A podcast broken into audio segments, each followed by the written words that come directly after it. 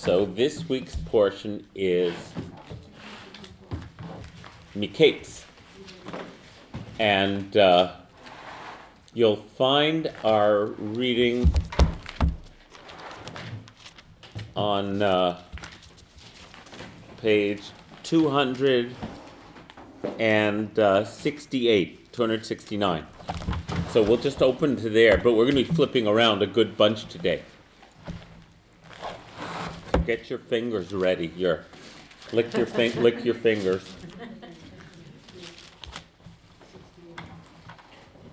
Two sixty eight is our portion.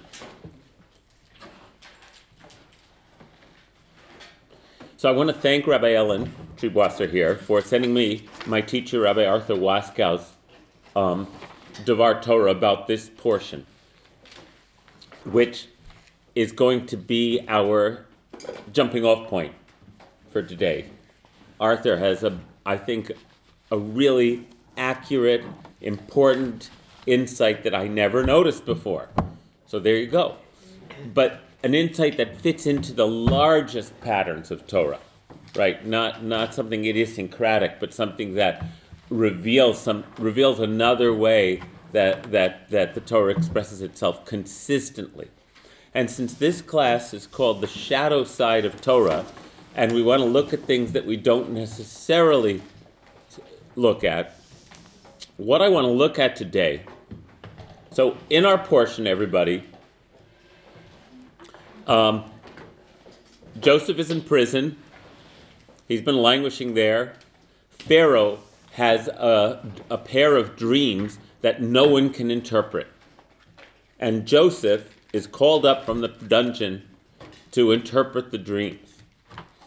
And because of Joseph's interpretation, which is so, see, uh, Pharaoh elevates him to be the vizier of Egypt, the second in command, in order to implement the um, the uh, um, the solution to the dreams. Okay, so we know that we know this story. Uh, let's read it, and then uh, what what we want to talk about the shadow side of this reading. Hi, Steve. Is that um,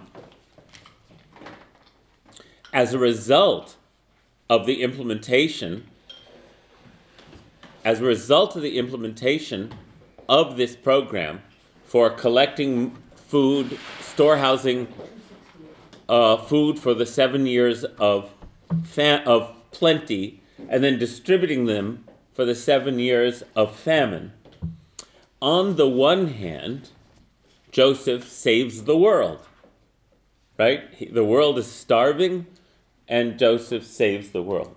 On the other hand, as a result of this particular program, at the end of those second seven years, the entire land of Egypt, all its livestock, all its land, and all its people belonged to Pharaoh. For that's how they purchased food to survive. So there's a there is a shadow side, a really dark shadow side to this.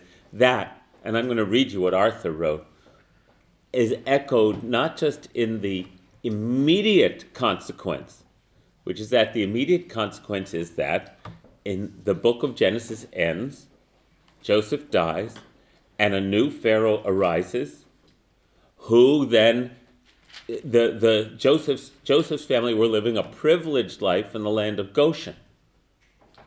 Not anymore, because the same in the same serfdom and servitude that uh, was implemented as a result of the seven years of famine, then simply gets applied to the descendants of J- Joseph once Joseph is gone, and the new Pharaoh doesn't have a relationship with Joseph, and the, and also since Joseph is gone, the children of Israel have no levers of power in Egypt anymore. So that that shadow side we can talk about. Pretty clear. But there's even a bigger picture uh, that Art points out, um, in terms of the thrust of the Torah that who does the world belong to? Does it belong to human beings? Leviticus is very, very clear. The earth is the Lord's. You are but residents upon it. So the idea that Joseph facilitates Pharaoh, a human, uh, human uh, uh, potentate, to own the land of Egypt is necessarily going to lead to disaster in the worldview of the Torah. And uh, applying that worldview to contemporary environmental catastrophe is not a stretch, right? Because if you don't let the land rest, and you never and you never acknowledge the fact that it, it you are the product of the earth rather than it being your product, then it leads us to the place where we are uh, terrifyingly facing today. So let's read this, and then we'll have a lot of jumping around to do and a lot of interesting things to talk about. 268. At the end of two years' time, Pharaoh had a dream. There he was standing by the Nile, when seven cows came up out of the Nile, handsome and fat. They grazed among the reeds, and now seven other cows came up after them from the Nile, repulsive and gaunt. They stood beside the other cows at the bank of the Nile. The cows that were repulsive and gaunt then ate the cows that were handsome and fat, and Pharaoh woke up. He fell asleep and dreamt a second time. This time, seven ears of grain were growing on a single stalk. They were healthy and good. And then seven ears of grain, thin, scorched by the east wind, grew after them the seven ears of grain that were thin and scorched by the east wind, then swallowed the seven ears of grain that were healthy and full. And Pharaoh woke up, and behold, it was a dream. In the morning his spirit was troubled. He put out a call for all the soothsayer priests and sages of Egypt. Pharaoh related his dream to them, but no one could interpret them for Pharaoh. The chief cupbearer then spoke to Pharaoh, saying, uh, this day I must acknowledge my sins. If you, Pharaoh, your highness, had grown angry at his servants, so he put me under guard in the house of the captain of the guard, me and the chief baker. And we dreamt a dream on a single night. He and I, each dream of our own, uh, each dream of ours with its own meaning. Now there was with us a Hebrew lad, a slave of the captain of the guard. When we related our dreams to him, he interpreted for us interpreting each one's dream according to its own meaning. And as he interpreted for us, so it came to be. For Pharaoh restored me to my position, but the other guy got hanged. Actually, got his head chopped off. Tala, hanged, okay. So Pharaoh sent summon to Joseph, Joseph who's down in the prison. They hurried him from the pit. He shaved, changed his clothing, and came to Pharaoh. Pharaoh said to Joseph, I dreamt a dream, there is no and there is no one to interpret it. But I have heard this about you. You have but to hear a dream to interpret it. And Joseph answered Pharaoh by saying, Biladi, no, it's not me. Elohim ya'aneh et shlom Pharaoh. God will account or answer to the to for Pharaoh's well-being. Okay, so that's that's how Joseph meets Pharaoh. And then Pharaoh describes the dream. I won't read them all again. Uh, it's an exact description, pretty much. Um, with, oh, that's interesting. There'd be a whole other thing to study because Pharaoh throws in some of his comments about the dream. Oh, let's just look at this for a minute. In my dream, I stood on the bank of the Nile that's, that's what it says. And lo, seven cows went up out of the river, fat and handsome, and grazed among the reeds. And lo, seven other cows, poor, truly repulsive, emaciated, came up after them. Never have I seen any so repulsive in all the land of Egypt. That's Pharaoh talking about his dream. Oh, that's kind of cool. The emaciated and repulsive cows that ate up the first cows, the fat ones. Once they had digested them, They were as repulsive and skinny as before, whereupon I awoke. Interesting. And then in the other dream, it's this, he tells it with less, less editorializing. Okay. Verse 25, down at the bottom of the page. Joseph then said to Pharaoh, Pharaoh's dream is one. What God is doing, God has revealed to Pharaoh. The seven goodly cows are seven years, and the seven goodly ears of grain are seven years. It is all one dream. The seven cows coming up after them were emaciated and, repul- and repulsive, are seven years. The seven ears of grain that were thin and scorched by an east wind, they are seven years of famine. This is the very thing I told Pharaoh. What God is doing, God has shown to Pharaoh. Look, seven years are coming of great plenty in all the land of Egypt. But seven years of famine are coming up after them, and all the plenty in the land of Egypt will be forgotten. The famine will consume the land. The plenty will no longer be known in the land because of the famine that will follow. So harsh will it be. Verse 32 Pharaoh's dream was repeated, Joseph says, two times because the matter has been fixed by God, and God is making haste to accomplish it. Interesting. Um, I'll just read on. Joseph continues Let Pharaoh now select a man who is discerning and wise and set him over the land of Egypt. Let Pharaoh act and appoint administrators over the land, and let him take one fifth of the produce of the land of Egypt during the seven years of plenty. Having them gather, have them gather up all the surplus food of these good years that are coming, and let them store up grain in the cities under Pharaoh's control, and put them under guard. The food will then be a reserve for the land during the seven years of famine that will prevail in the land of Egypt. Thus the land will not perish through famine. This advice seemed good to Pharaoh and his officials, and Pharaoh said to his officials, Is there anyone like this to be found? A man with the Spirit of God in him? So Pharaoh then said to Joseph, Since God has made all this known to you, there is no one as discerning and as wise as you. You shall be in charge of my household, and all my people shall obey your word. Only I, the throne, shall be greater than you.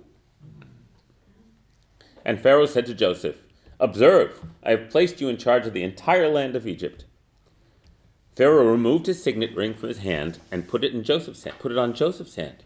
He dressed him in linen trappings and placed the gold chain of office around his neck. He gave him his viceroy's chariot to ride, and they would cry out, Royal steward, before him. He placed him in charge of all the land of Egypt. I'll go on. Pharaoh now said to Joseph, I am Pharaoh, and without you none shall lift hand or foot in all the land of Egypt. And Pharaoh called Joseph Tzafnat Paneach, pa, Paneach, Tzafnat Paneach, which, according to the note, Egyptian for God speaks and he lives, or creator of life, and gave him Asnat, that's an Egyptian girl, meaning belonging to the goddess Net Neith, daughter of Potipharah, priest of On, as a wife. Thus Joseph came to be in charge of the land of Egypt. When Joseph began to serve Pharaoh, king of Egypt, he was 30 years old. Joseph left Pharaoh's presence and traversed the whole land of Egypt. And so, in the seven years of plenty, the land produced to overflowing. He gathered all the surplus food there was in the land of Egypt from the seven years. He placed food in the cities. The food that came from a city's surrounding fields he placed in its midst.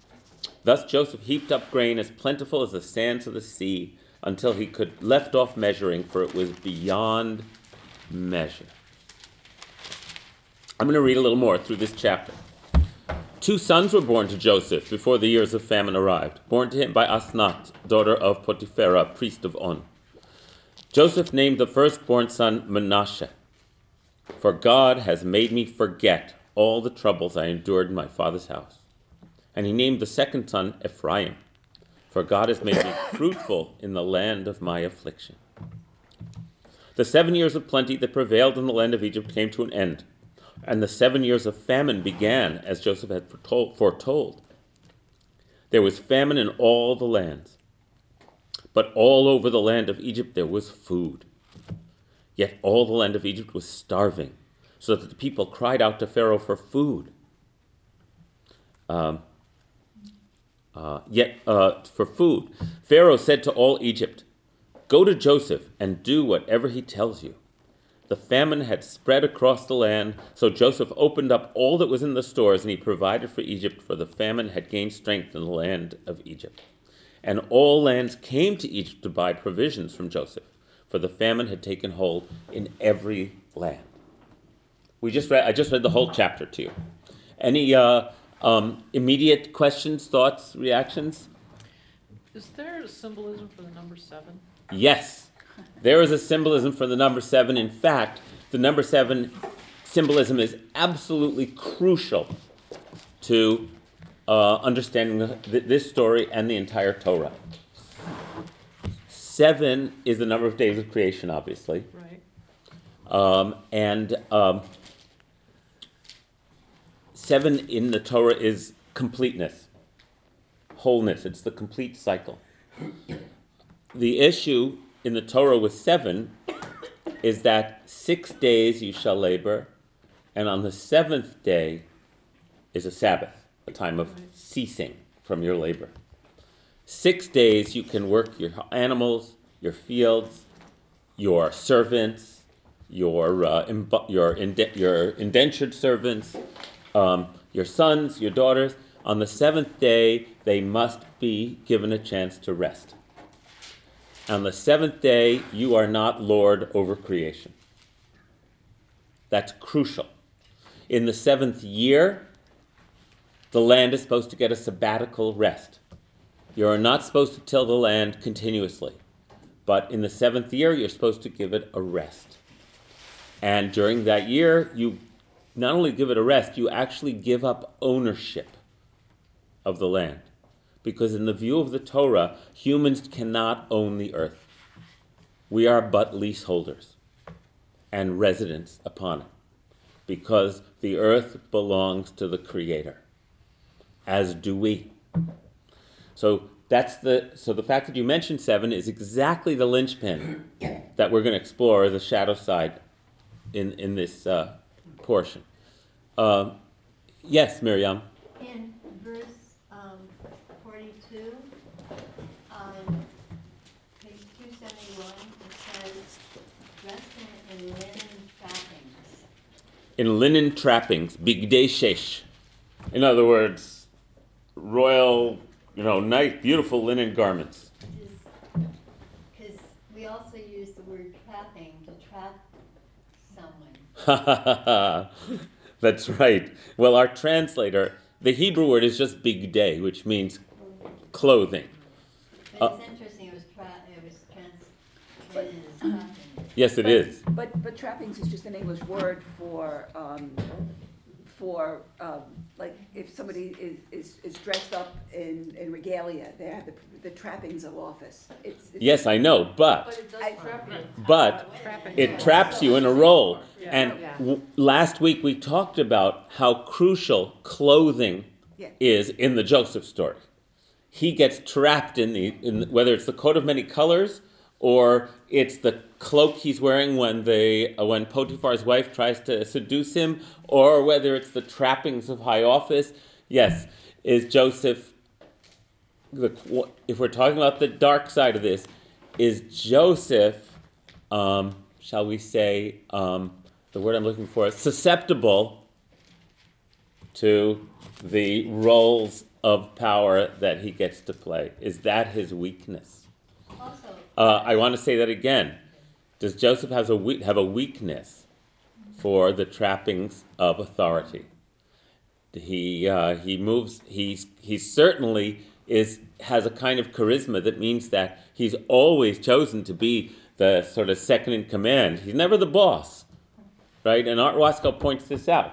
He's Joseph. He's Jacob's favorite child. That doesn't make him the patriarch. He's um, uh, uh, Potiphar's head servant in his household.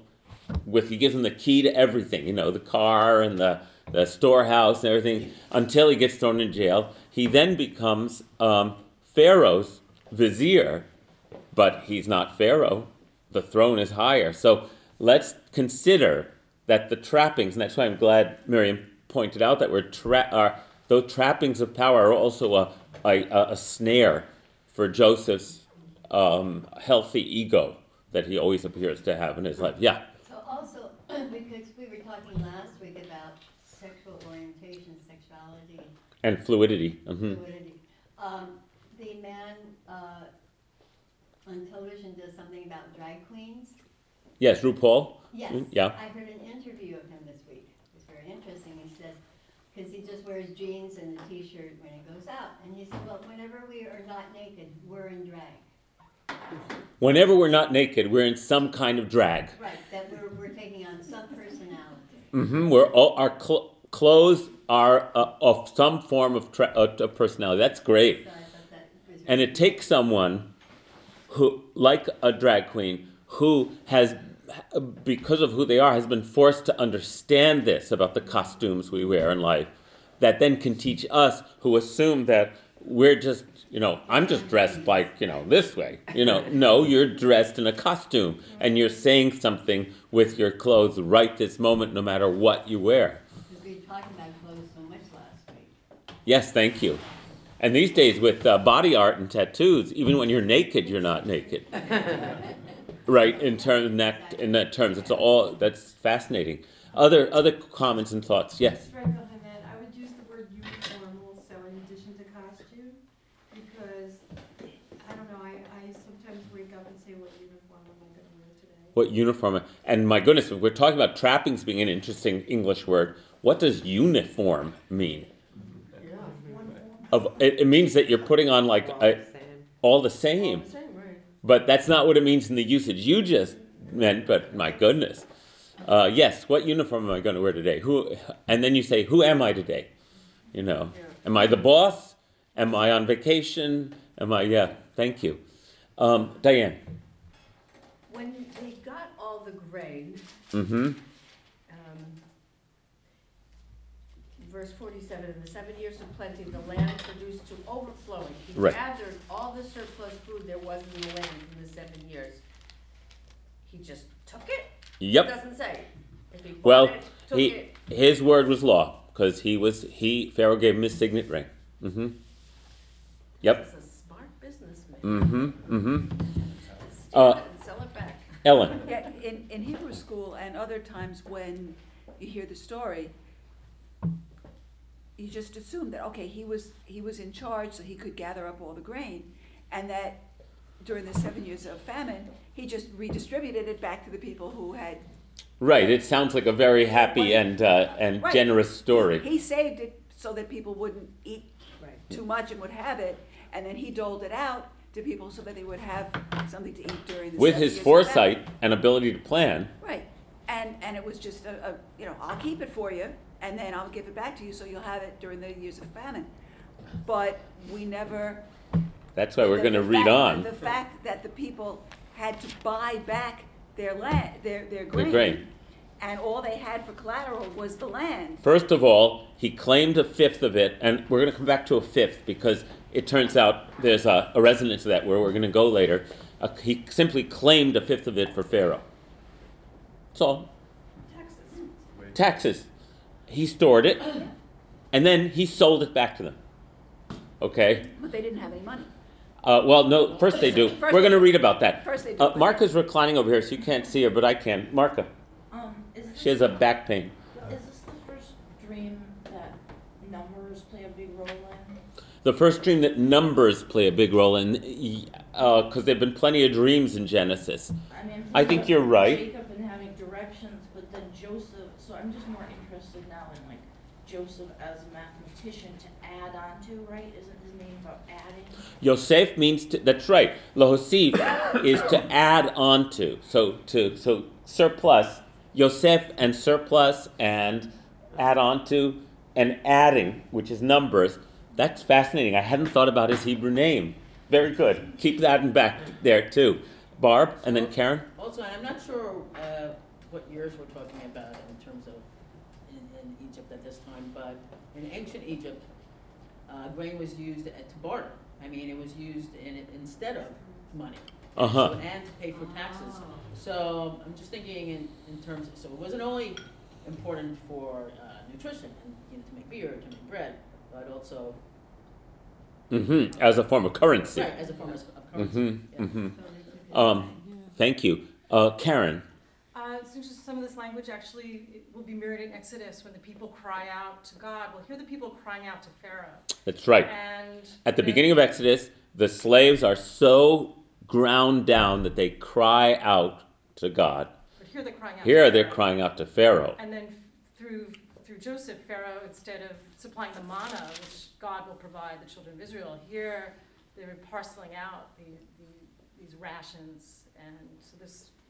It's, yes. seen that before. Keep in mind the rest of the Torah while you're listening to this sto- story. I've told you uh, in other classes that one of the principles of rabbinic interpretation of the Torah is that what happens in Genesis is often is almost always a microcosm of something that's going to happen in some similar way to the children of Israel later. In in the so the the the, the stories of the patriarchs prefigure the stories that happened to the children of Israel. So you, you want to keep all of that in mind. Uh, Helen. So, the first time I realized that he collected the grain from the people of Egypt. But apparently, this first time dawned on me, he sold it to people outside of Egypt. He sold it to everybody. Right. Yeah, I mean, he's selling it to people. That's right, who that's Heard right. his grain, and they would come and, and they would have to pay. So let's let's get to uh, yes, uh, Miriam. Well, remember when we were in Israel and they talked about the reason why Israel became barren was because Rome came in and collect taxes on the people's land, and if they couldn't pay the money, they took the trees. Rome. That's what they told us. Oh, oh. My understanding about deforestation is is a late later, but uh, I I believe you. I didn't remember that. But, but that made me think of the same thing, is that we take, we take what was yours, Mm-hmm. and we're going to ba- it- basically make it barren, so you have, then, but you still have. So that you have to rely on us. Classic, right? So, in order to, to make it even more vividly nasty, we're going to go to next week's portion where, because what happens in the intervening chapters now is because of the famine, the Joseph's brothers are starving in Canaan, and, the, and Jacob sends them down to Egypt, and the whole drama of Joseph and his brothers unfolds. But we're going to pay attention to this other part today. Uh, so most of us are we're basically familiar with the drama. It's incredible drama. No wonder it gra- grabs our attention. I mean, it's he sees them and they don't recognize him, and he recognize, and he cries and he. It's a great story, but that's not what we're going to do today. Instead, we're going to pick this up where it left off in next week's portion. Turn turn to page two ninety four. Because it's really explicit. 294, chapter 47, verse 13.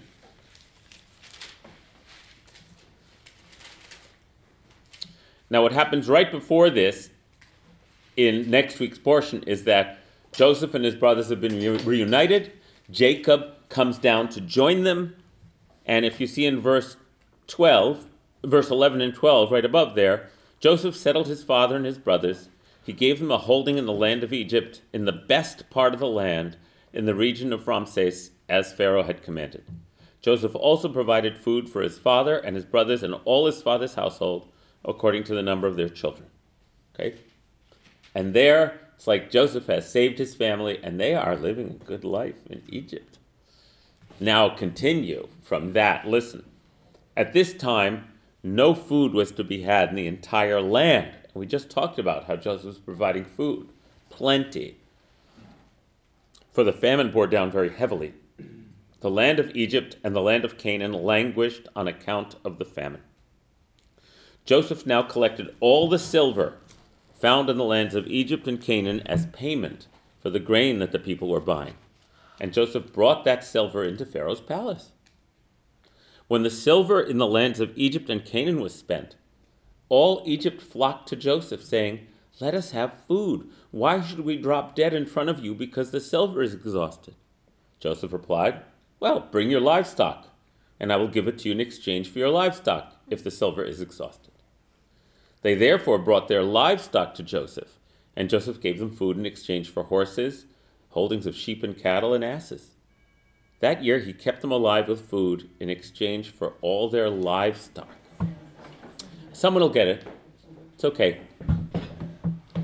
That year ended, and they approached him in the following year and said to him, We will not hide from my lord that the silver is spent and our animal holdings belong to my lord. There's nothing left before my lord but our bodies and our soil. Wow, that's strong language, huh? Gviatenu.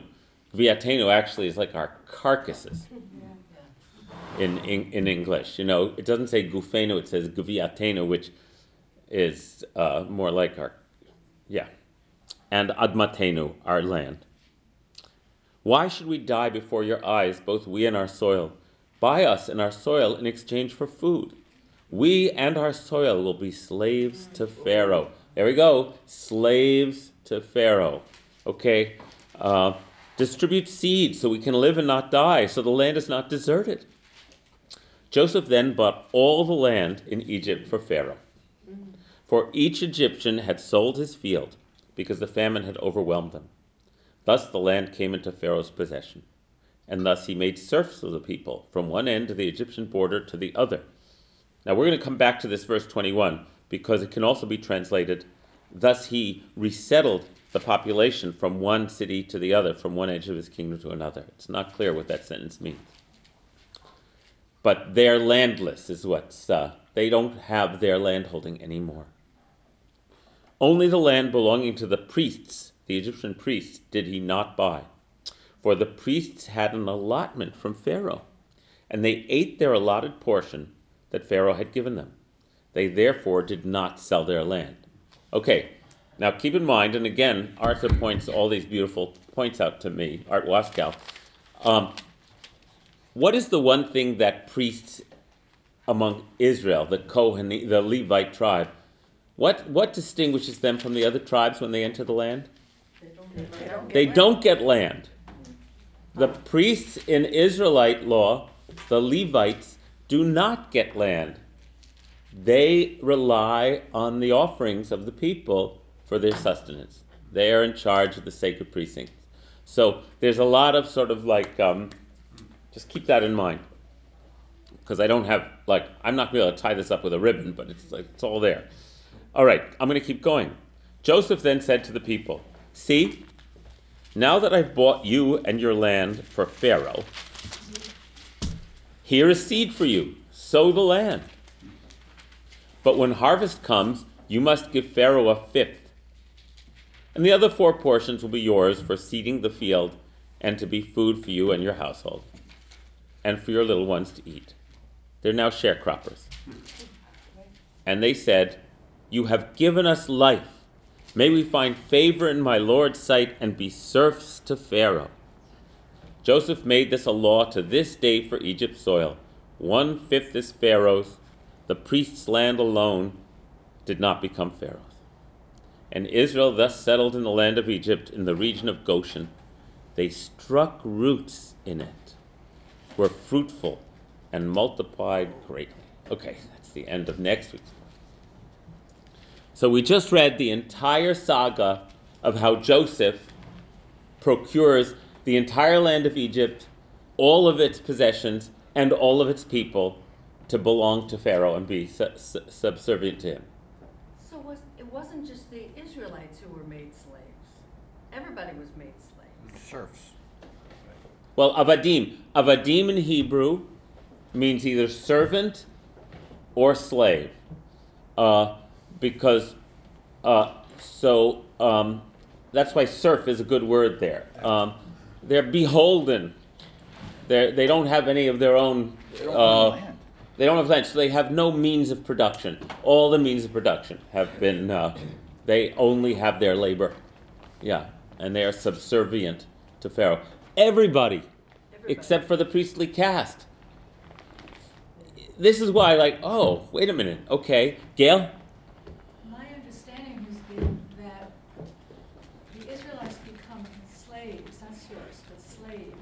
later. And that the issue of the Israelites becoming enslaved is the payback. Yes. It's the, you do this, it's the consequence. Joseph sold all of the Egyptians into serv- Slavery, mm, Not servitude. slavery, ser- I'm saying that, so the Israelites get even worse, is what Right. I'm saying, and it's, it's the consequence punishment for of Joseph? the patriarch- Consequence. Consequence of the patriarchal. This is how the Torah works. Remember Jacob? Jacob uh, uh, tricks his brother and steals his birthright, and he goes and Laban does the same thing to him. That's the Torah's. That's the arc of narrative in the Torah. If you what what goes around comes around. And because it's not just that Joseph does this. He's not, we don't even know if he's ordered by Pharaoh, but he does it. And his family, the whole tribes, take advantage of it. Yep. They live well. Yep, It feel, it feels so much like current. Yeah. that's right. That's why we're reading it. That's why we're reading it. That's why it's still the Torah. Diane? A few years ago, I, at Passover, um, I wrote, um, Pharaoh's diary. I remember it was excellent. And the, it, it was, um, Pharaoh was saying, these people said, let me go. Wait a minute. We made a deal. I have the papers. It's signed. You know, you agreed to this situation. Why should I let you go? It's, this is like completely legitimate. hmm You know, you, you agreed. So you, now you're going back on your decision. You think you made a bad choice? Well, too bad. You signed a contract. So in in the presaging that happened, thank you. In the right, who's at fault here? Uh, who? How did this happen? The Torah tells us how it happened. Um, and um, uh, so about but about that presaging, um, Abraham also oppresses Hagar, the Egyptian um, um, uh, Concubine. concubine, um, whose name and and as and that also is one of the things that turns about it later to the children of Israel by the Egyptians. Joseph sells the Egyptians into servitude to Pharaoh and, and, and saves their lives. So, uh, and in the next episode, just a few chapters from now, when we get to Exodus, uh, we know what happens. A new Pharaoh ar- arises who didn't know Joseph, so the position of privilege is lost, and he makes life even worse for the children of Israel in the land of Egypt uh, than it is. Exactly, exactly. Yes, yes. Does it say anywhere about how the Egyptians were being treated? Are they still in the serfdom? Doesn't say. It doesn't say. Uh, but um, there's no reason not to assume that they are in it, that the, that Pharaoh has consolidated absolute power over the land of Egypt. Now that's the setup that needs to happen for the next story to happen, Exodus, right? Because a human being, Pharaoh represents the quality of human beings that would claim absolute power over their entire domain, right? And Pharaoh has that absolute power. And then the story continues there is a higher power, the creator of heaven and earth, who is going to teach the world a lesson. Because you, if you recall, in Exodus, God tells Moses, I'm going to teach the world, I'm going to teach everybody a lesson by what I'm going to do to Pharaoh now. Um, and then predict the 10 plagues. So, in this drama, uh, um, Pharaoh as the quintessence of hubris, of the human uh, capacity to think of oneself as godlike. Um, why wouldn't he? Right? Look at the setup he's got here. It, his word is law. His decisions, it's like. Um, Pharaoh represents the human archetype of the one who doesn't understand that we are have been created in, and given the gift but from the creator of living on this land. So, uh, but it's not just in the story of Exodus that this gets elaborated upon. It's in what may be the most im-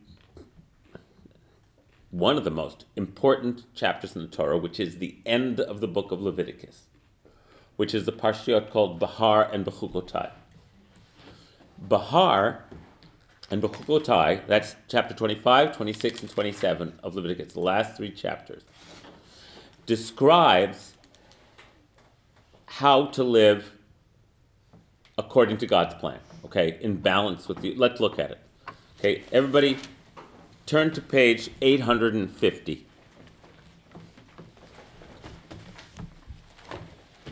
Oh, I know this page well. I spent a lot of time studying this page.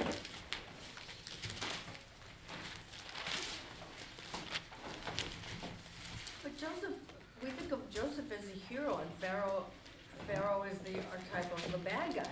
Yeah. But really The whole plan. I would say Joseph is a complex character. Can we handle it? That's why we skip over this part. That's right.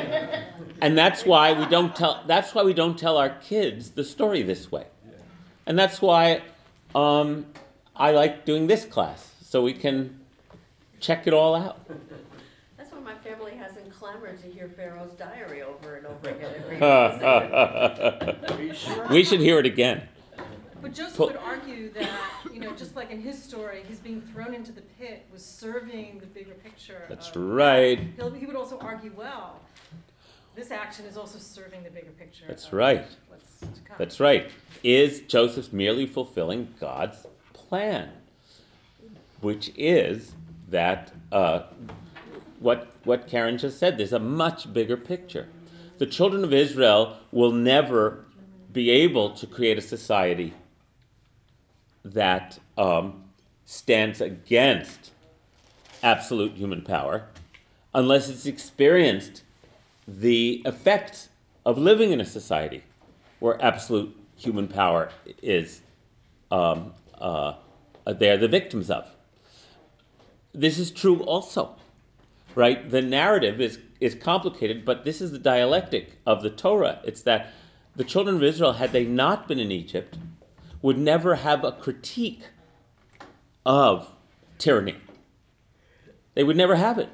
And instead, as a result, though, of that of having that experience, their our entire Torah, the foundation of our Jewish society, is a critique of precisely that. You were strangers in the land of Egypt, therefore do not oppress the stranger. Therefore, therefore, therefore, for you know, as it says in the Torah, the feelings of the stranger, the nephesh. The nefesh, oh, the soul of the stranger, having yourselves been strangers. Do not oppress the stranger, for you know the soul of the stranger, the powerless, the disenfranchised. And that becomes the foundation of Judaism. So, on the one hand, level one, like like level one of reading the story, Joseph good guy, Pharaoh bad guy. That's a level two of the story. Hey, people are complex. This is a complex story. Level three of the story. What if it all has to happen this way for life to unfold in the way that we inherit this tradition? It's not level one or level two or level three.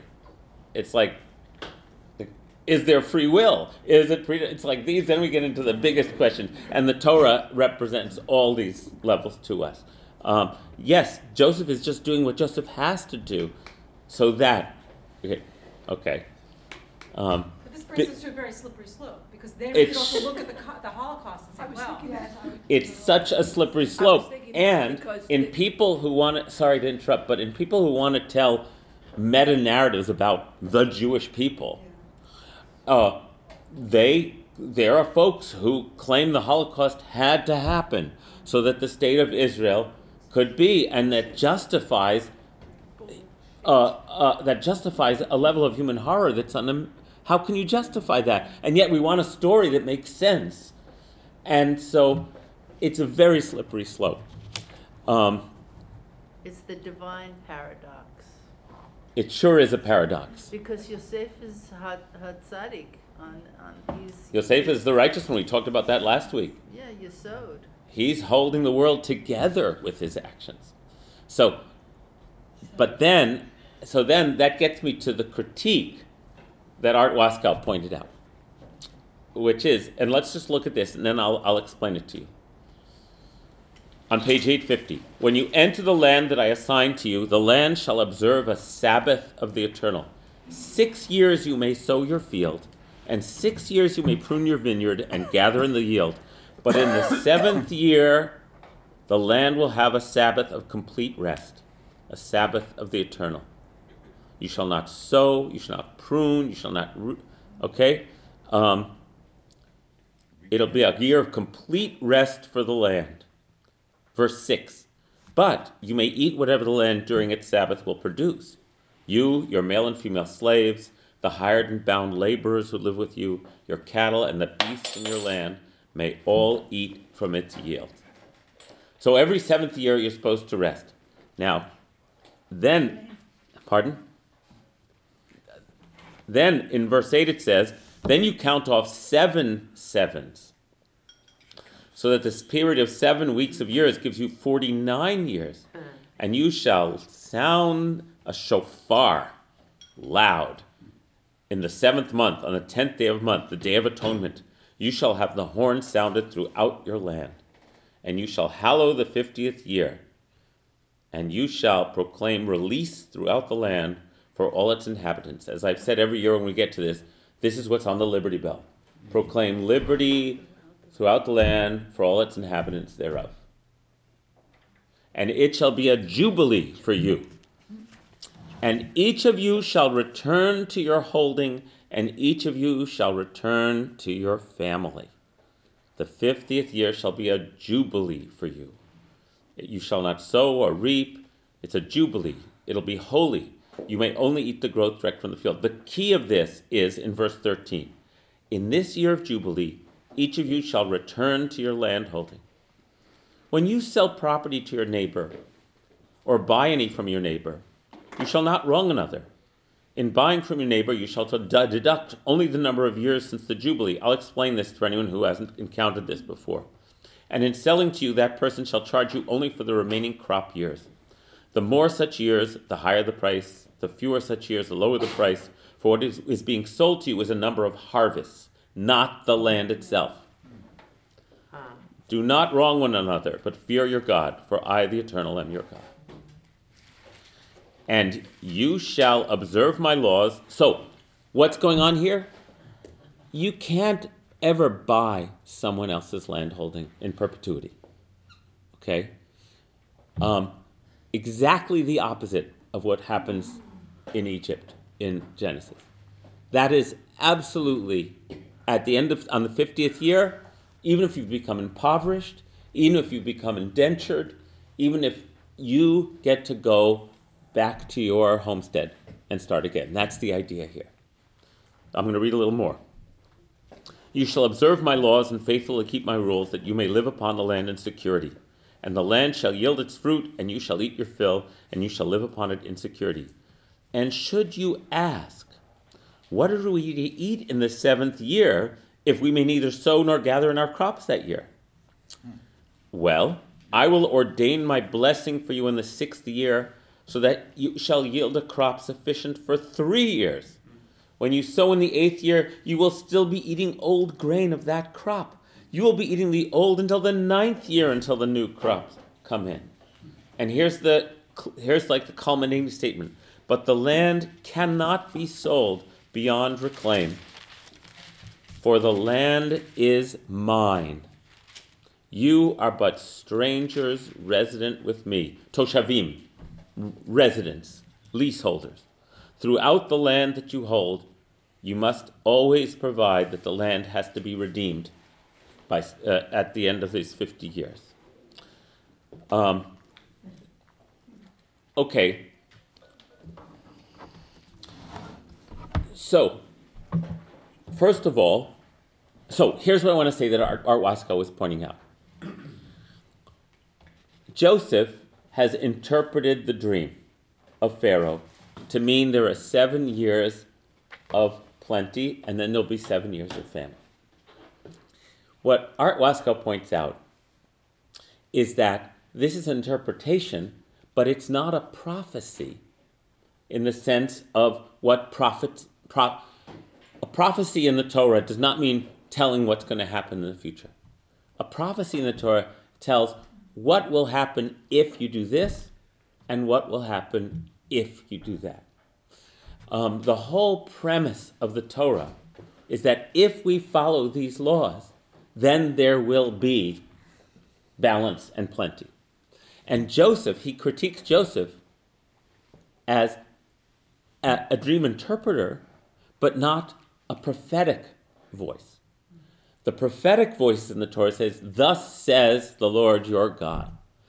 If you continue to spurn justice and the you know and the laws of of of uh, how to treat the land, then you will be cast out.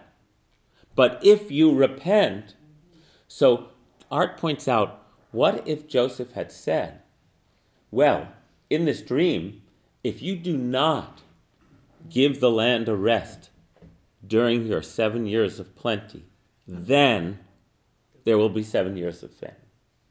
But if you give the land a rest in the seventh year, then God says, um, and I will ordain my blessing for you in the sixth year, and it will yield a crop sufficient for three years. When you sow in the eighth year, you will still be eating old grain of that crop. You will be eating the old until the ninth year, until its crops come in. Let me quote Arthur, okay? Yeah. I think he said it very well. Joseph, unlike the, the, uh, the previous patriarchs and at least two of the four matriarchs in Hagar, doesn't have a direct communication with God, but only through dreams. He says only God can interpret Pharaoh's dream, but there is no suggestion that he pauses to listen for uh-uh. God's voice. He seeks quickly to turn the dream to his own benefit. That's what Art says today. I think he got the dream wrong. I think his crucial mistake is that he said God is a determinist. The doubling of the dream meant there was no free will, only inevitability. That's going what what that verse is. Um, uh, sorry, I wrote it down, um, but it's worth reading again. Um, in Miketz, at the begin in our portion, when he interprets Pharaoh's dream and finishes interpretation, he says, verse 32, you don't have to go back there if you don't want, but it's on page 270. Um, he interprets the two dreams, saying, The plenty will no longer be known in the land because of the famine that will follow, so harsh will it be. Pharaoh's, and then Joseph says, Pharaoh's dream was repeated two times because the matter has been fixed by God, and God is making haste to accomplish it. It's already fixed. That's what he says. And then the next verse he says, Let Pharaoh now select a man who is discerning and wise, and set him over the land of Egypt. And then let him do this. He'll take one fifth, and then he'll gather it up. And Pharaoh said to his officials, Is there anyone like this to be found? A man with the Spirit of God in him? Because, um, so I've never read it that way before. So Art is reading Jacob as Joseph as truly self serving, his ego getting in the way of what actual, um, the actual purpose of God's speeches to human beings, which is that you have a choice. Right? You have a choice. I think this is a beautiful reading. Um, I think his crucial mistake is that he said God is a determinist. The doubling of the dream meant there was no free will, only inevitability. There was no if in his interpretation, only must. Not prophecy, but prediction. A temporary success, a long range failure. Imagine an interpretation that might have begun thus. Let me read you art, okay? There will be seven years of plenty. But if you pursue all your normal agricultural practices in the seventh year, there will follow seven years of famine. Instead, let the land rest for the seventh year. Then there will be no famine. Everything depends on how you treat the land. And I would expand on what Art's saying here, because he's being very pithy here. It's not only the land that gets to rest in the seventh year, what else happens? People rest. Debts are forgiven, indentured servants are freed. Everything opposite, right?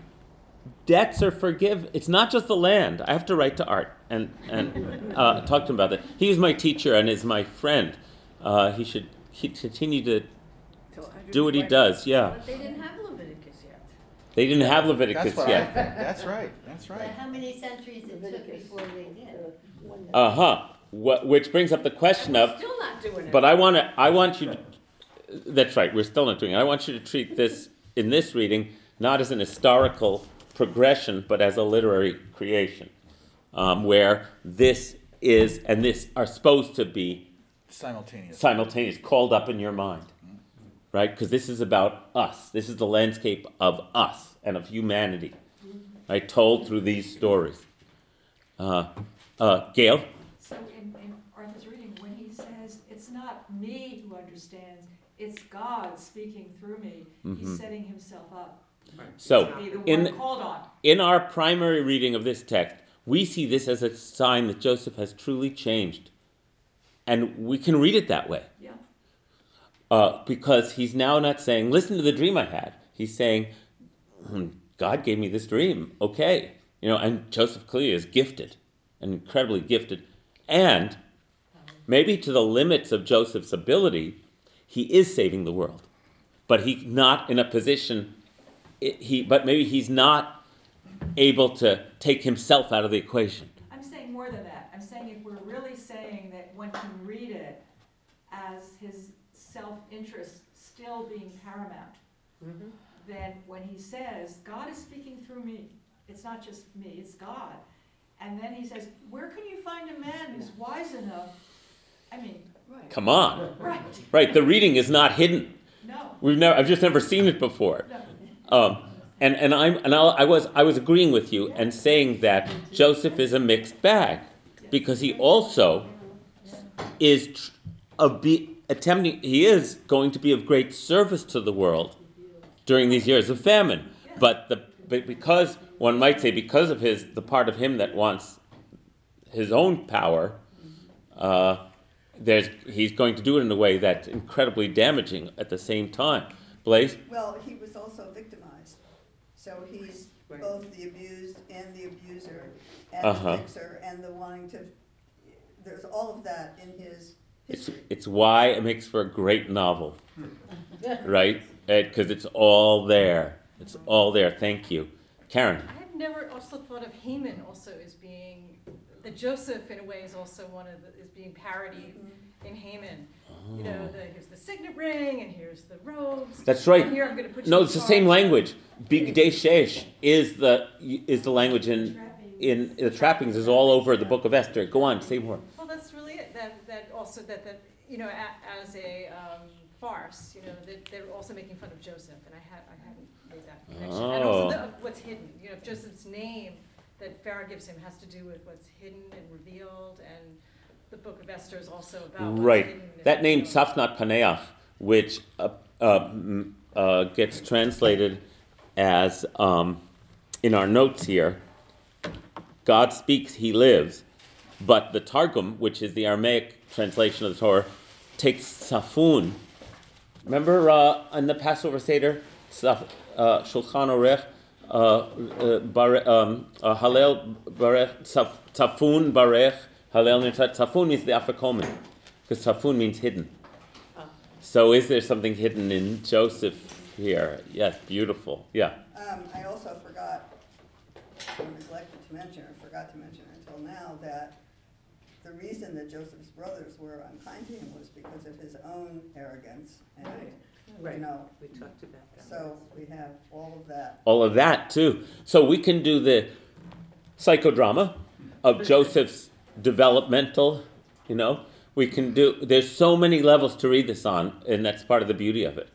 Uh, that's why it makes it so rich every year. Now we're looking at this level, which I've never really dug into before, which is why I wanted to, to look at it with you today. Yes. So one of the things that just has been making me think about, recently we re, we rewatched Judgment at- of Nuremberg. Mm-hmm. Wow. And this whole concept of. Judgment at Nuremberg. So the whole thing where people claim to be doing something good, but then in the course of it, do really bad things. It, it seems to me that that's kind of what happened to Joseph, that there was some idea that, you know, we're gonna save people, people won't starve, a true idea. But in the course of doing that, if you choose to do it immorally, or we're not in line with God, look at what happens. And that's not the only example of the, the Holocaust isn't the only example, but a pretty profound one. Yes. It's, it's, it, yes, it's the example of our era. Yeah. of what just like the pharaoh story is our you know primary archetypal example of what happens with power unchecked with human power unchecked then in our own era we get to witness it uh, in art you know there but then in countless other ways which is hold on to that thought which which is what i what i wanted to say is that and let's also turn this to ourselves Yeah. right which is that i always have self-interest right? The only way I'm going to get even close is by becoming aware of my self interest, at least, and considering it in an aware way when I'm making my decisions. Otherwise, I'm really full of shit, right? Always, right? If I pretend to be selfless, uh, right? Um, and um, I'm not selfless, I have a self and I have needs and interests and goals and desires. So to even approach selflessness requires such a level of self awareness um, so that we can consider our investment in our decisions in addition to the other part of us, which is truly altruistic, right? We have both. It's not that we're just selfish beings. We have this other that we really want to fulfill. We sense it. We know what it means to transcend our, our narrow self interest. We, most human beings want that. Most human beings want to be of service, right? All of that's true. And if it's done with pretension, that, you know, it's not, I, you know, I, I have no actual ego involved in this, then that's where we get in big trouble, yeah. And, and so when Spencer Tracy is talking to Burt Lancaster, and Burt Lancaster. What a great movie. Oh, you know, better than I even remembered it being. And Burt Lancaster says, but you know, try to try to see it from my eyes. I was um, sentencing innocent people because of the greater good, of of of my concern for Germany. And Spencer Tracy said to him, the first time you did that, you were a part of this thing that you try to pretend you're not a part of. The first time you went along with doing what you knew was wrong. Mm, mm. So I wasn't thinking of that that way until we were Mm. talking, but it feels like such a parallel. Didn't Stanley Kramer make that movie? He sure wow. did. The Defiant Ones and uh, all these movies he made. Wow. Path, path, Paths of Glory? Uh, Guess Who's Coming to Dinner? Yeah. Paths of Glory, yeah, all those. He, he was like a moral movie maker. That's what he was doing. Oh boy. Uh, yes, Gail. Oh, Diane, I over. You were next. Well, I just, again, want to um, say pretty much what you were saying, but, you know, I, I struggle with this mightily, a lot, in a very personal way. You know, um, the rich people get to write the rules. And uh, if you're in, uh, in that, not that I'm that wealthy, you know, but a lot of you know I'm a landlord, so I have a lot of tenants and, uh, you know, and we have contracts. Well, I wrote those contracts, and of course they signed the contract because they're desperate for a place to live. You know, and of course I wrote the contract to my advantage, no matter how fair and with an honest. with an try to be. with an attempt to be fair and honest, a sincere and Yeah. uh, an effective attempt to be fair and honest. Yes. But you s- and you struggle. rich people get to write Mm-hmm. the rules. Yep. And it's not fair. Yep.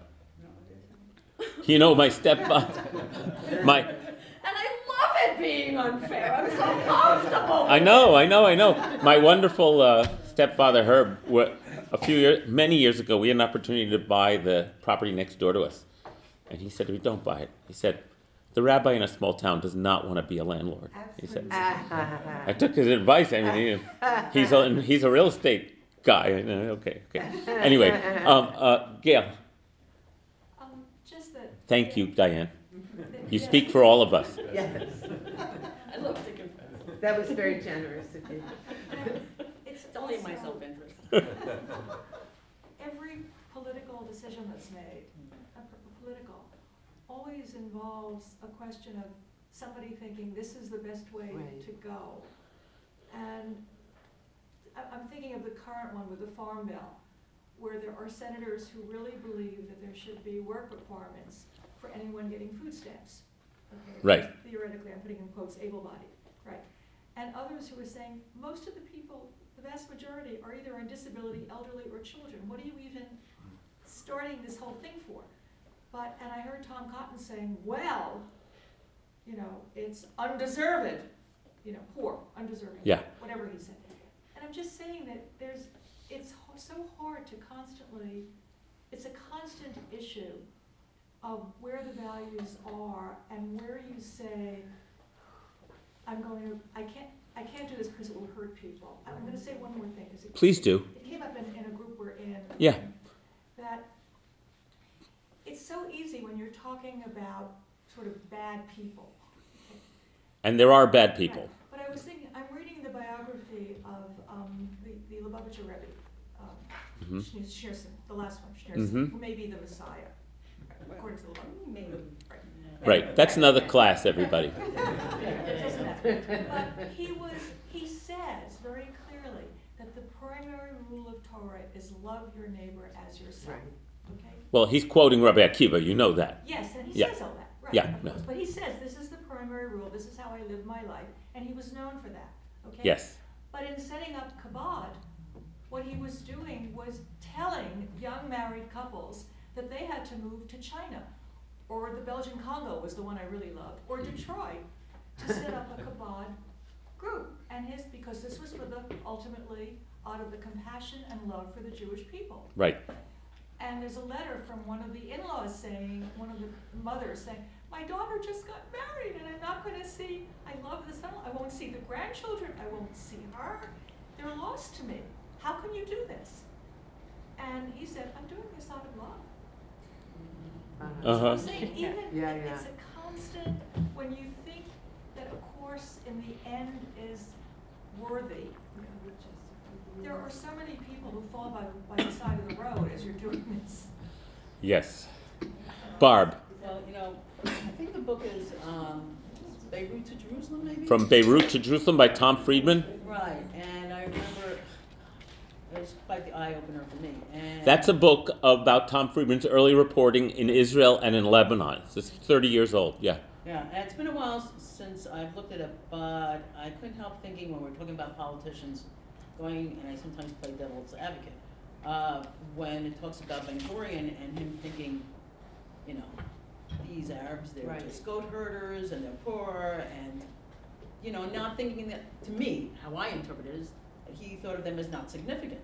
And in, in my head, if that in fact was the case, then he misjudged and he was thinking of maybe the Israeli people and, you know, we talk about politicians, okay, I'm the leader of these people, but if you're talking about being a humanitarian, what about these people? And I think ultimately it all came back to bite us, All came back to what? bite us in the tuchus, so to speak. What? A bite us in the tongue. Yes, yes. So, so um, again, so we're talking about big political things. Ben Gurion was an astonishing man. No, I'm not astonishing man who, like the Lubavitch Rebbe, had a mission, and he was clear about his mission. And if he hadn't been clear about his mission, there'd be no Israel today, right? And the law of unintended consequences, it wasn't necessarily just his uh, European, uh, Eurocentric kind of dismissal of Arabs. It was his complete conviction that the Jewish people had to establish it. It's a whole fascinating thing. I, um, but yes, so we're talking about these big political d- decisions, uh, and you know, meta, all that, and but I want to get back to, uh, but it relates to thinking about Joseph at that moment. I want to talk about narrow self-interest Right. that gets mistaken Right. for the greater good. That's the critique that we're giving Joseph this time. Um, uh, not misconceptions about, but uh, but th- that's sort of what, what art's pointing at and how it clouds our, our, our ability to truly hear the voice of God as we Jews understand it. Um, Helen, and then Marka. I'm seeing this um, in a new way where uh, Joseph is really seeing the Pharaoh in a very vulnerable position, very vulnerable person right now. He's scared. Pharaoh's scared, that's Pharaoh's right. scared. He's set up for, uh, for the, with the fear. He's using fear, the fear factor, to make this plan. And uh, you never thought. I never thought of it that way. I thought he I was hadn't like either. being so wonderful, you know. And really, he's seeing somebody who's weak at that moment.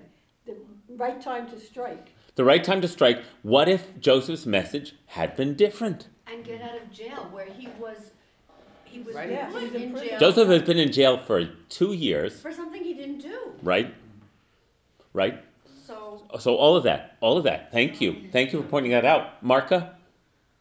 Um, I just wanna say something about free will and awareness.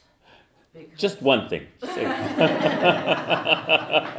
'cause this is, I mean, our, this is what we're asking, right, about, about free will here. Mhm. And, you know, interestingly, I'd say in neuroscience now, there's pretty much a consensus that free will doesn't exist. I was hearing about that. Everything is Yeah, I was autonomic wondering and, but what I started thinking about was breathing. You can breathe unconsciously or you can breathe consciously. Right. And so, and that's how I see free will as well. But it takes an awareness, and part of that awareness is disruption. Yes, because that teaches you where you need to grow in awareness. Mm. Yes, I, I, I agree. Um, so the goal here is consci- being conscious, being aware. You can participate in your breathing. Be aware of it, even though you know that you're not in control, totally in control of it. You can apply your awareness to it. And I would say the same is true in general to life. That the goal is to understand that we can, with awareness, participate in life's unfolding, even though we're not actually generating it. But it seems to me that Joseph, in the interpretation of the dreams, is choosing not to participate. hmm You know, it's, it's, he's just reporting. Just reporting. Just I'm, I'm just reporting. Right. And so he's not getting involved in saying, if this happened, then this could happen. Thank you. Thank you. So, Rabbi Akiva, who is considered to be one of the two or three formative sages of Judaism, is the one who, when asked in our lore, uh, what, is, uh, uh, what is the central principle of the Torah? Right? Rabbi Akiva lived from about the year, I don't know, um, mm, what's he assigned? Uh, um, it it's in the it's in the Bar Kochba. But he's he he's supposed to he was born somewhere around the year fifty. Maybe he died in the year one thirty five. Okay, so and uh, so he is one of those people who traverses the uh, the entire experience of Jerusalem, Jerusalem being destroyed, and then tr- Judaism having to recreate itself in the wake of the destruction. And he's one of the formative people in that recreation of Judaism after our holy temple is destroyed. So he is known to say the central principle of the Torah is love your neighbor as yourself. Mm-hmm. That's, I quote. Okay, so. Hold on, I have to finish the sentence. He also, one of his, one of his other most famous aphorisms is get ready, you've, some of you have heard this before free will is granted and everything is preordained. or everything is preordained and free will is granted. Now, it takes somebody who's been who's really been paying attention to just put that paradox into six words or whatever it is. um, that we have we live our lives with a sense of agency because we do. We do. We'll never get away from it. We, that's how we're organized. And yet, when we examine, drilled way down on that, who's deciding? Are, where's it coming from, right? So, uh, or you could say, as I've talked about my grandfather many times, Joe Schuper, you know, free will is granted, but then when you look back at your life, it's like, I feel like there's a puppet master who, who was pulling all the strings. Okay, I'm saying all that again, I guess just to say that if it, that that paradox underlies human experience forever and ever, and but in Judaism we have to act as though we have agency. Mm-hmm. But the purpose of our agency is to be of service to God, right? As we, the, to this greater the God who says, You don't own the land, you're but residents on it. The God who says, Do not oppress the stranger, for you were strange. The God who stands in contrast to everything Pharaoh, and it appears Joseph at this moment, doesn't understand. Um, so that's what I wanted to, to say. Uh, so let me read a little more of what Art said. Oh, Lori, go ahead. I, I, there's so many things. Well, the pre, the precursor to love your neighbor as yourself is you have to love yourself. You have to know how to love yourself. You can't be operating from neuroses or you don't know how to, that was what I was gonna say. But the, but when you started saying the next thing, um, the whole, it's like science is proving that everything is preordained in our DNA, RNA. That doesn't absolve us from making decisions Nope. every five minutes. No, no, no. Every second we're making choices. And if we don't behave as moral agents, then it, because we have some, because we're convinced that we have no free will, it's like, that's a bunch of bullshit. Um, and uh, on the other hand, if we think we are the masters of our fate, that's a bunch of bullshit. Right? And so, what are you going to say? Like you say what Rabbi Akiva said, who also said in Pirkei Avot, and this is another in that trio of things I love of his Beloved are human beings, for they were made in the image of God. But even more beloved are human beings that they are aware of it. That's Rabbi Akiva, okay? In other words, what I feel we can do as uh, human beings who wish to continue to uh, um, progress is become more and more aware of ourselves, of our surrounding conscious. In order to become more and more conscious of what we're doing, what the possible motivations are, what the all of that.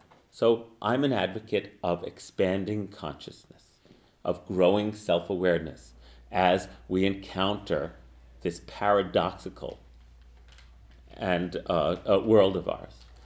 Um, I feel that's the purpose of a spiritual practice, is to become more and more aware. When you become more and more aware, the Torah teaches us, you want to serve the source of life.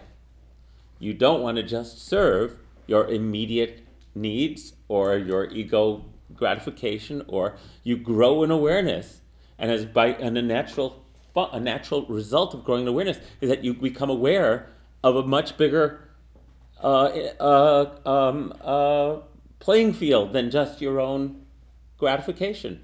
So it all kind of moral moral development, spiritual development, they all go together for me. They can't you, you can't be enlightened and be an asshole. You're not enlightened. Right? Um, okay. Um, Can we Much quote? t-shirt. okay. T-shirt. T-shirt. Sounds like an Except- for. Yeah. Except sometimes. Except sometimes because there's always an except. Right, right. So that's like the bumper sticker uh, I gave out at my uh, bar mitzvah celebration. If you were there, it says I could be wrong. Right, that's right. Okay, I saw another hand. Everything you think, that's one of my favorite bumpers. What? Don't believe everything you Don't think. believe Everything you think. That's right. That's right. Let, let, me, let me read on. Let me read on. Can I ask one question? Oh, yes. I'm just not buying this, I don't know why. But I feel like you know, poor Joseph. He was just in prison for two weeks. Like, why should he be so great? Like, why isn't he given time to develop? Why is as selfish? I don't quite get it. Oh, I'm not judging him as selfish. I'm trying to describe what might be hey, I can get out of jail here and I can like play this situation really well and I'll do good by it. And it's all Oh, okay. right. No, no, no, I'm not trashing him. Yeah. Uh, uh, at least that's how I. It just seems like he's in a pretty vulnerable position. Yeah, yeah. How how how many people?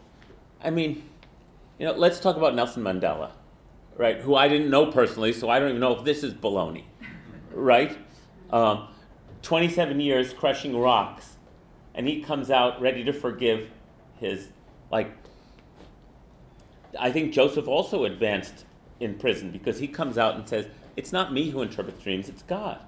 So he's also changed, but he's also been forgotten. Remember, he has remember me to these, and this guy, the cupbearer, remembers two years later.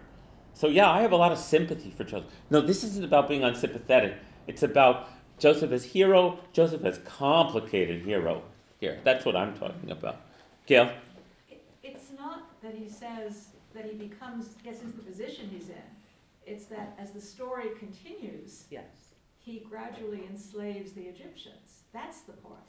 Yeah. And it's a wonderful example, if you want to think about it that way, of being in a corrupt world and getting progressively more corrupted. Mm-hmm. And, the, and you just in your you just narrow kind of keep going along with it because, like the, back to judgment at Nuremberg, you know. Uh, uh, so, again, I've just never read it quite this way before. So that's what I'm exploring today. Um, yes. Well, there's a big leap between the complications of Joseph and Moses. I mean, there's a, an arc that's, An arc between Joseph and Moses. Moses is extraordinary, right. and he even he's not unblemished himself. No. Mm-hmm. Ah, that's good. Miriam, did you get to say what you wanted before? Because I, I didn't go on. Well, I was just giving an example of, anyway, on, on Thanksgiving Eve, my nephew asked me how I met this par- particular person who's a performing artist. And all of a sudden I went back to Portland, Oregon. He looked at the clock, he said, you know, we've been talking for eight hours. And he kept asking me, he's just thirty, asking me these questions and how I actually met and worked with and all the people that brought me to me today. And you're one of those people that in fact knows this person and knows these other people and all this together. So it's like, it's, it's, it's like you can't claim, you have to look at, I am here because of thousands and thousands. Thank you. Takes a Thank village. you. Thank you. So- Thank you. So here's a more sympathetic reading uh, about Joseph, which sort of pulls in a lot of the things that, that we've been going back and forth about, which is that he's doing the best he can. As a result, um, ultimately, the children of Israel get ex- enslaved. Um, nothing he could have foreseen at this moment. How would he know? Um, unless, unless he had a prophetic spirit, right? And that's what we're going to, uh, we're going to get back to that. But, um, and if Joseph hadn't lived his life as best he could, along with his brothers and his, then we wouldn't have the story that then leads us to receive this Torah, to receive this teaching. So that's where everything is as it has to be. And so, and at the same time, I think as Jews, uh, inheritors of the Jewish tradition, where you are supposed to speak out in the voice of the, the, the judge of all the world when we see injustice, even though our perspective is limited. That's part of what we're, we're doing here. Let me read on a little bit. Um, so, imagine if Joseph had been in place consciously, consciousness wise, to respond to the dreams this way. There will be seven years of plenty, but if you pursue all your normal agricultural practices in the seventh year, there will follow seven years of famine. Instead, let the land rest for the seventh year. Let debts be forgiven. Let people go back to their land holdings. Let indentured servants go. Then make it a Shabbaton, a true Sabbath. As it says in the fourth commandment of the Torah, it says, On the Sabbath day you shall not make your servants, your family, your animals work because you were slaves in the land of Egypt. So remember, don't lord it over people. Uh, it, you know, you can you can be the boss six days of the week, but once a week, give it up. Then follow what Joseph. Everything depends on how you treat the land and its inhabitants. Then follow what Joseph does with the Egyptians. It is an exact black and white reversal of the land policy laid out in chapter 25 of Leviticus. Because Behar focuses on constant restoration of the land and of the community, not the sequestering of the first of first the food, then the animals, then the people as uh, as uh, subservient to the king. Behar says the land cannot be sold beyond reclaim because it belongs to me, Yud He Vav He. But Joseph makes Pharaoh the owner of almost all the land. And who gets to keep their own land? Only the priests, who in Behar are precisely the ones who do not get to hold land of their own. We didn't read that section. And in Behar, each family gets to renew its own connection with its ancestral turf. In Joseph's regime, all the Egyptians are torn from their own place. And that's that verse 4721 um, that uh, uh, I won't get into right now, but yes, they're even ripped from their land.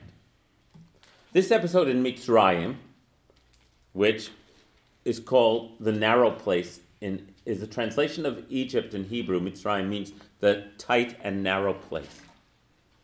Is the fourth time Joseph lives through being lifted from a place of rough equality into being put in charge as assistant to the boss by his father over his brothers, and that ends badly by Potiphar over his household, including displacing Potiphar's wife, and that ends badly. By the warden in the prison, who elevates him above the other prisoner, and that ends bad, badly. And finally, Pharaoh elevates him, and well, that ends well when Genesis ends, unless you keep reading. Whoops. After Joseph enslaved all Egypt, his folks are enslaved. The big victory of his life, quote unquote uh, after at last, at last, after all those disasters in his own life, turns into a big disaster.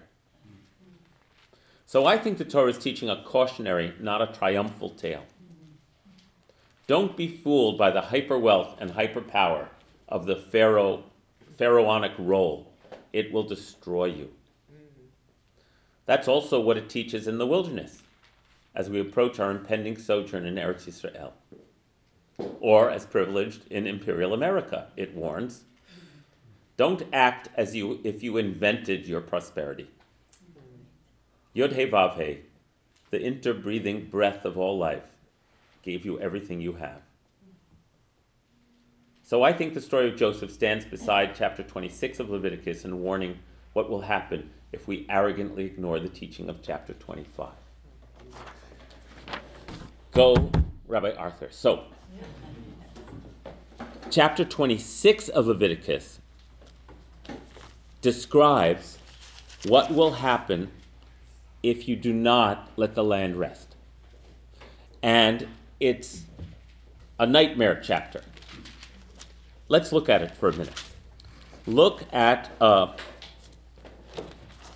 let's see, yeah, I'm going to look at this and then I'm going to look at one more thing with you. Look at page 865, everybody. Is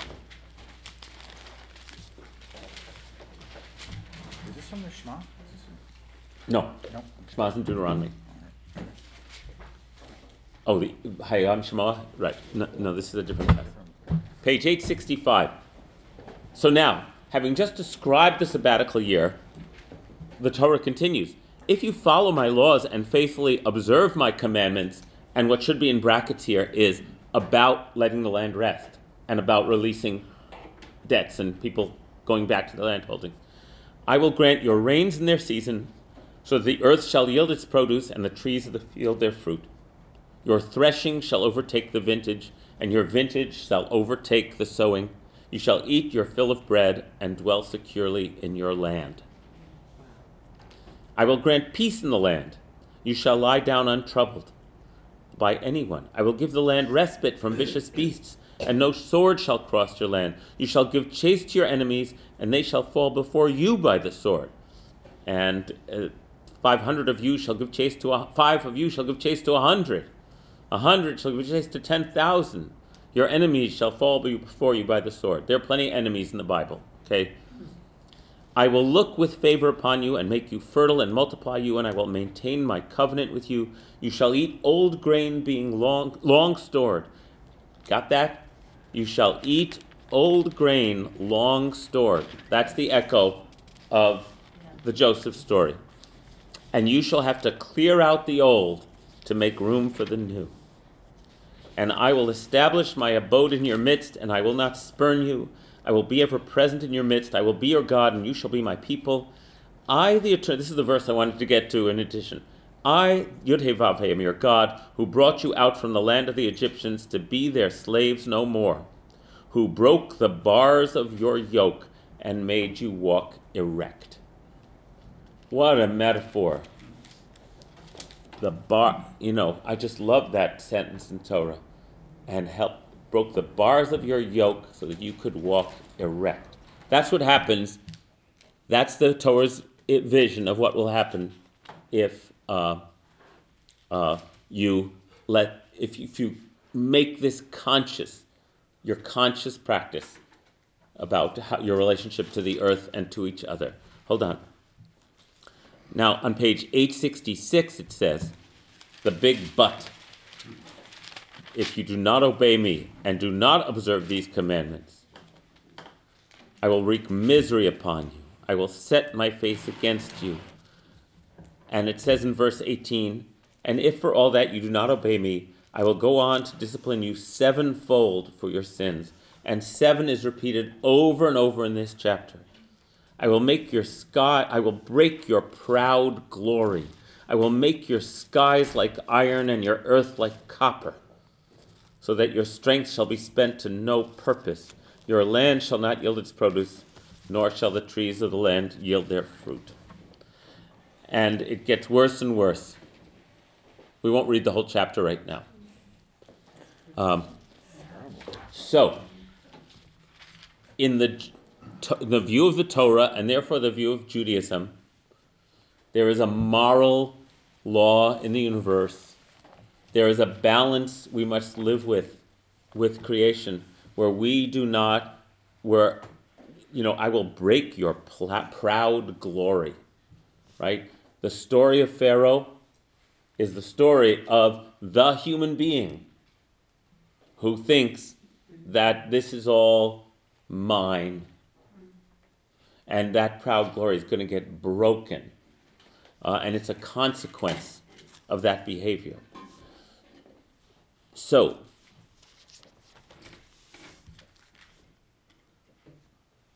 back to this idea uh, that Art puts out of Joseph being a um, interpreting and predicting, but not prophesying to Pharaoh. And then look at the, the, the prophetic portion from Jeremiah that our rabbis attached to this Torah portion that we're just looking at uh. Look at page 880.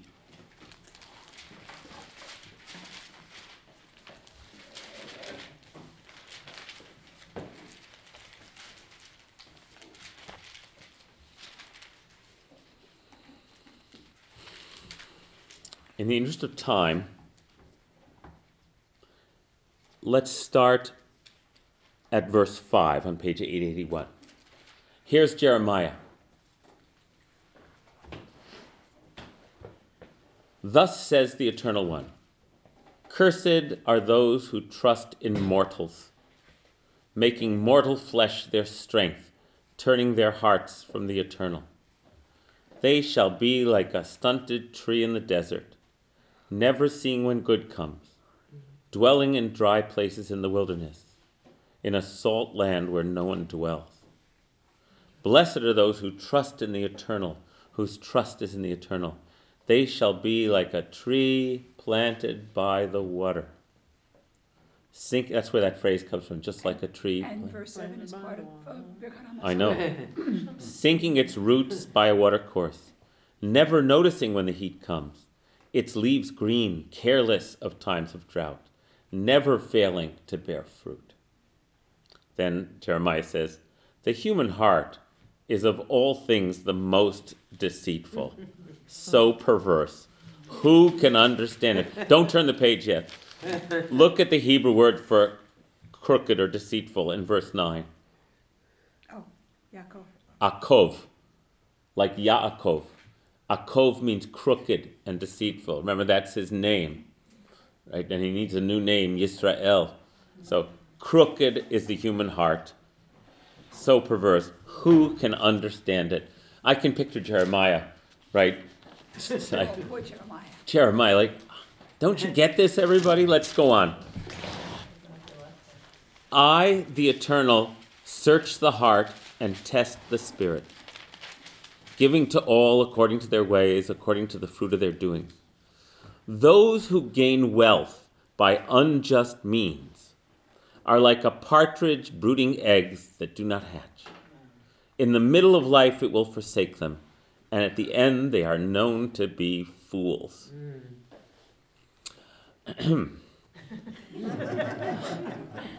a throne of glo- boy we are living an archetypal moment right now aren't we? And dare i say his name. A, th- a throne of glory exalted from the beginning as our holy shrine. O hope of israel eternal one. What a great name for god. Those who forsake you shall be put to shame. Those who turn from you are written in the dust. For they have forsaken the fountain of living waters, Makor Mayim Chayim, the eternal. And then this portion closes, and he speaks in the first person Heal me, Yod He Vav He, so that I might be healed. Save me, and then I shall be saved, for you are my praise. That's Jeremiah. So I'm picturing when I was reading art, and then I was looking at what the rabbis chose to put as the Haftarah portion uh, about um, what happens if you don't keep the sabbatical year. And I thought about how um, a prophet in the Jewish tradition is someone who actually bel knows or believes or trusts in all their heart that we're supposed to be moral, self aware beings. And that all of our um, ludicrous, pathetic, you know, behavior. It's like that we're better than that. Uh,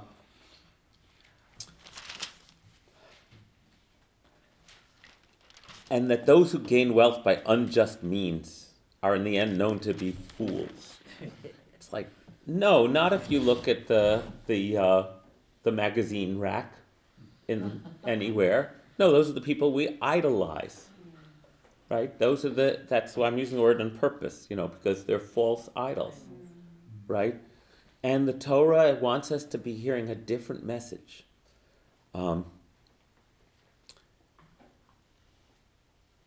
so if Joseph, what if Joseph, and this was the question that popped in my head after I read this Haftarah and read Art Waskow, what if Joseph at that moment with Pharaoh spoke as a prophet?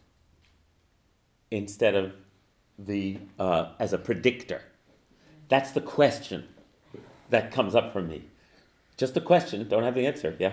I don't think he's capable of it yet. I mean, he's still yoked. He's still an ox, Joseph. That's right. He's not standing as Broke the bars of his yoke, and he's not standing erect. That's right. You have to be able to stand to be a prophet. And Jeremiah was not a happy man a lot of the time because he got thrown in jail. You know, to be a prophet is not uh, is a tough role in the Bible. No, now that's why I'm not judging Joseph. Don't worry. I said the question I want to present to us in our last few minutes is if Joseph had been in a state of prophetic, um, uh, uh, in the in the sense of the the prof, not prophetic, and remember you understand what I'm saying. The prophetic spirit, as Judaism, the Torah understands. What might Joseph have said to Pharaoh? Art Waskow speaks as a, and Art's a complicated guy too. I know him really well. In fact, you should read his piece about being a um, witness at the Chicago uh, Seven trial in 1960. Yeah, um, and what was the judge's name? What Oh, Hoffman. Hoffman, and and dealing with Hoffman from the witness stand. So Art's seen it all this century, let me tell you. So anyway, um, but Art, for whoever, whatever it is, he's determined to keep this prophetic voice of Judaism alive, right? And um, so there's the question. Not Joseph. Joseph. I'm not. I'm not on Joseph's case. I'm, I, but it's okay. It's all right. Like, I truly believe we're all doing the best we can here. Uh, but what might Joseph had said to Pharaoh? And that's what Art is trying to put out here. If that dream is predictive of an if, if you do not understand that the universe and all that's in it belong to the Creator, then this is a path. But if, in these seven years of plenty, as he says, you follow the teachings of Behar, and in the seventh year, you let go of control of the environment and of the people around you, and you forgive people's debts to you, and you release those indentured to you, and you, then there's a chance that another outcome could happen because the future isn't predetermined, but is contingent on our understanding a, a right relationship to the world around us. So that's what uh, I wanted to share with you, Gail. So, obviously, we're all very aware of the um, climate change report. Yes, it's one of the reasons my thoughts went this way. Yeah, I understand. Mm-hmm. And we live in a culture, a society, that has not recognized this adequately. Right. And most of us are quite frightened and don't know what we can do as our consciousness increasingly is raised around this issue, as we become aware and less enslaved internally to the culture. Mm-hmm. So I just want to let you know that the Sustainability Committee of the Woodstock Jewish Congregation, along with the Woodstock Land Conservancy, Transition, and we think St. Gregory's, will be running a four-part movie and event series, essentially around the uh, program called Drawdown, which is scientific stuff about how to reverse climate change, the 100 solutions. Right. And the focus will be, the, the um, movie and event will be the last week of each month, starting in January, four of them, so January 28th. And the focus for the first set is on food and various aspects of how, if we change what we did with food, we could do a major, a major, major, huge chunk of reversing climate change and sequestering carbon. And the emphasis on this is going to be, at least for the speakers, what's happening in the Hudson Valley that we can be part of, that's going on here with people who, if not prophets, are definitely in the mode of saying, I'm listening to God's voice, the land is not ours, and I can change the outcome. Thank And they're you. doing things. So, So when are the so films going to be? The first one is January twenty-eighth, Monday evening, Okay, so seven o'clock. and and uh, if you want to be, if you want to, if, if you want to um, uh, participate in our sustainability initiatives here, please speak to Gail or to me. Yes, we'll do what we can. Yeah, exactly. Are We'll do what we these can. suitable for children? Can you bring children? Yeah, I mean, like. I think it depends on the kid. Use your judgment. I mean, it's a Some of pr- it might be a little tough. It's I tough for we're us. aiming to have you walk out feeling better, but we also have to state the problems. But truly, it depends on the kid. It, it depends on the kid. Yeah, There are some kids will be will find their sense of purpose by doing this, and other kids will. So you have to just Well, I asked my grandson what he wanted to contribute to, what kind of causes. Yeah. causes. So he had two, one was climate change and the other was animal extinction. Yes. How old's he now? How old's David? Twelve, twelve and a half. Yeah, you could bring him. So those were his two. Bring him. He's he's on it. Those were his two things that he wanted to. Absolutely. Next week, we're gonna look up on the computer organizations that. Good, work good. Well, good. Well, here's one. Did anyone else um, did anyone else want to want to say something before we conclude?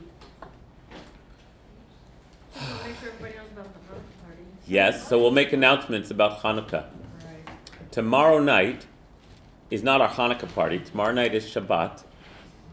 We have our first Friday monthly Shabbat dinner at six o'clock. We're going to light menorahs before we let when, and then light Shabbat candles. So, and we are honoring our new members. Some of you may have been invited. People who've joined in the last X amount of time. I don't know. Sometime in the last year. Yeah, eight months or so. So we're going to have a whole bunch of our new members here, and we're going to make sure everyone gets introduced to each other. And that's tomorrow night. And then on Sunday, from four to six, we have our congregational Hanukkah party. Everybody's welcome. Diane's been organizing it with other volunteers. We'll have really fun activities for the kids. Really It's a fun. really fun. We had fun planning them. The grown-ups can join in. We have fun. We're gonna sing. We're gonna light menorahs. It's the eighth night. We're gonna have a potluck. We have this. Uh, Diane just uh, and Jeff just procured this eighth night. Procured this warming oven so that we don't have to have cold latkes. Well, we need latkes, so people are encouraged to bring their latkes. Bring your latkes. We'll provide the sour cream and the applesauce. We've got the sour cream and the applesauce uh, here. And Oh. apricot jam. And apricot. You like apricot jam? I, I I heard Bring- that. yeah, definitely bring apricot jam. Uh, Rosh Chodesh, No, night shift. The Rosh Chodesh group is on Sunday morning. Inflammatory, they don't- You can spend the entire weekend here. Yeah. By the way, um, our student rabbi Lily will be here this Shabbat, and our rab, student rabbi from last year, who's now Rabbi Emily Cohen, is come. They're friends, and, and Emily's off this weekend, so Emily's coming up this weekend. Oh great. Uh, so I don't know if she'll get to the party, but she'll be here for uh, Shabbat services. And Stephen Kane has prepared a very interesting devotional. Oh, Saturday morning, Stephen Kane. Yeah, it's on this portion. I wonder what he's going to talk about. that's the next, um, So everybody, thank you for taking this journey with me. Uh, uh, and um, let's see where we do next week. Okay.